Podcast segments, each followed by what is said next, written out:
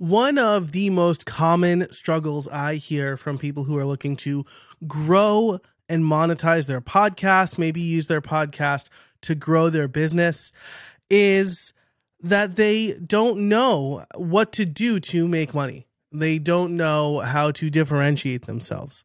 Uh, we heard it last week on the postmortem with Trudy, right? Trudy had a podcast where she talk to people about starting their business, but that was outside of her area of expertise.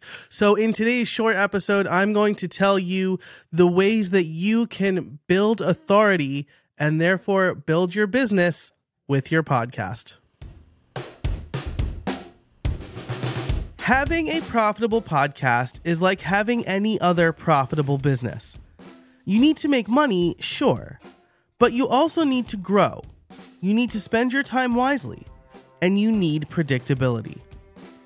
A couple of sponsors won't make you a profitable podcaster, but having systems to stay consistent, create steady growth, and generate predictable income will. That's what you'll get with this show. Hi, I'm your host, Joe Casabona, and my podcasts have been profitable from day one. I'll share everything I know with you here on The Profitable Podcaster.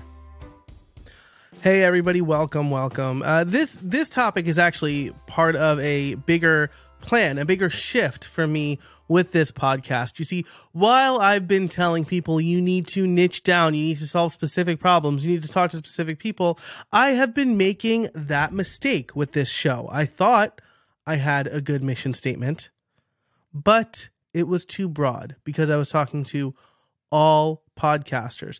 And yes, some of these episodes are great and they're doing really well, but I want to help a specific group of people. And those people are coaches, course creators, and authors, people who need to build authority with their podcast. So, my question for you today is Are you using your podcast to build authority?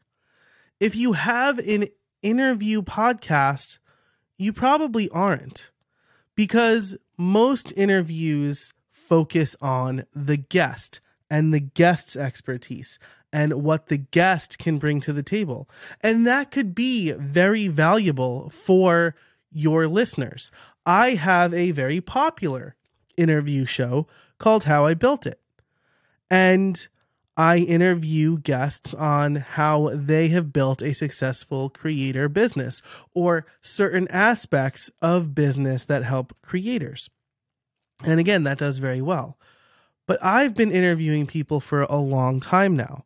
And something that I can do is weave in my own expertise into the conversation. And so our interviews are different perspectives Whereas a lot of interview shows are tell me who you are and what you do, tell me why I should do this, tell me why you're the expert in this, without focusing on the host's expertise. And that is, I mean, that's no fault of your own, really. Interviewing is hard. The best interviewers uh, are very nuanced and they know the right questions to ask. And Andrew Warner's book, uh, Stop Asking Questions, really gives a lot of great insight into that. I'm a better interviewer because I read his book, but that's beyond the point. The point is if you want to use your podcast to build your authority, I recommend this. And I'll I will I will say don't burn your whole podcast to the ground. If you enjoy doing your podcast, if it's working for you, if you are doing good interviews and it's growing and you're building your mailing list, don't burn it down. Interviews are great, or they can be great. Instead, number one, start working in short 20 minute or less episodes into your schedule. This is the mini podcast, right? This is, I strongly recommend this. I do it on how I built it, this show, the, the Profitable Podcaster, is only a mini podcast. Uh, well, not only, right? There are interviews, but they don't go an hour long like some of my How I Built It interviews. Uh, and and actually, over on How I Built It, I've started doing Friday. I, am calling them bits, uh, keeping with the whole building motif, um, where like drill bits where it's like 6 minutes or less and I tell you about a tool or something that's of interest to me that's helped me as a creator. So start working in short 20 minute or less episodes into your schedule, maybe every 4 weeks or every 5 weeks. Pick topics that allow you to show your expertise and solve a problem. So, again, maybe you've had guests on your show talking about uh, how to build a mailing list or how to make the perfect opt in. Maybe you're a designer. So, maybe you can talk about, hey, uh, Jane Smith came on the show a couple weeks ago talking about the types of opt ins you should make. Here are a few tools to help you. Here are a few things to keep in mind to help you. Maybe you're a business coach and someone came on the show and they talked about all of their success. Maybe you can tell the flip side where this is where most people fail. So pick topics that allow you to showcase your expertise and solve a problem for your listeners. And number three, have a super clear call to action to join your mailing list or schedule a free call. You want people to listen to your podcast, know that you are the person to help them and take action immediately. That's my, I mean, transparently, that's my goal with this show. I want you to listen to this podcast, maybe see a clip on YouTube, and say, Joe is the guy to help me with my podcast. So have that super clear call to action. You'll know that mine is at the beginning of the show.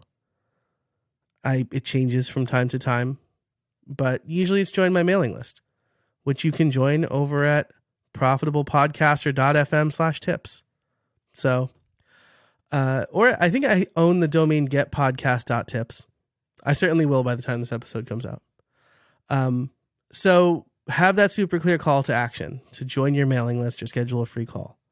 Because ultimately, if you're using your podcast to build your authority, you want to use it to generate leads. So if you're a coach or a course creator or an author, these episodes will be an incredible way to get your listeners to know, like, and trust you. Because in this creator economy where there are lots of people shilling terrible advice for the views and the retweets and the likes, a podcast is a place where listeners can deepen their relationship with you and sh- and you can then show them, hey, I'm not just the guy making listicles on Twitter. I'm the guy or the gal who can offer you real advice that will grow your podcast. And here's how I know it's working for me. Right before I started recording this, I had a coaching call with someone who found me and my podcast via a community where I've been helping people and we hopped on a call and we talked for an hour about how she can get sponsors. She has a brand deal coming up, a, sp- a call coming up, and she asked me for help. And we spent time. We went deep on her specific problem. And so I know that that's working for me. And I know it's working for my listeners too. And it could work for you too. So, again, those tips are start working in short, 20 minute or less episodes into your show. If you haven't launched, try launching a mini podcast, right? Where it's the reverse, where it's three or four episodes of a 20 minute or less show and one interview. But if you already have the interview show, if you already have a bunch in the tank, spread those out a little bit every four or five episodes. Make it your insight and your expertise. Pick topics that allow you to showcase your expertise and solve a problem, and have a super clear call to action to join your mailing list or schedule a free call. That's how you can get your podcast working for you. Thanks so much for listening to The Profitable Podcaster.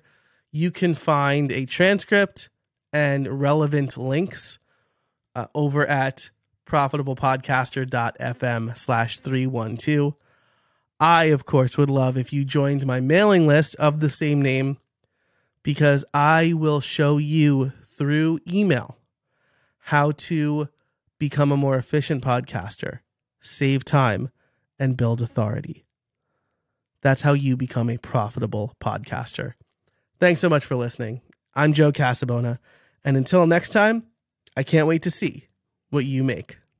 Hey, before you go, I want to tell you about a free resource I have called my podcast process templates.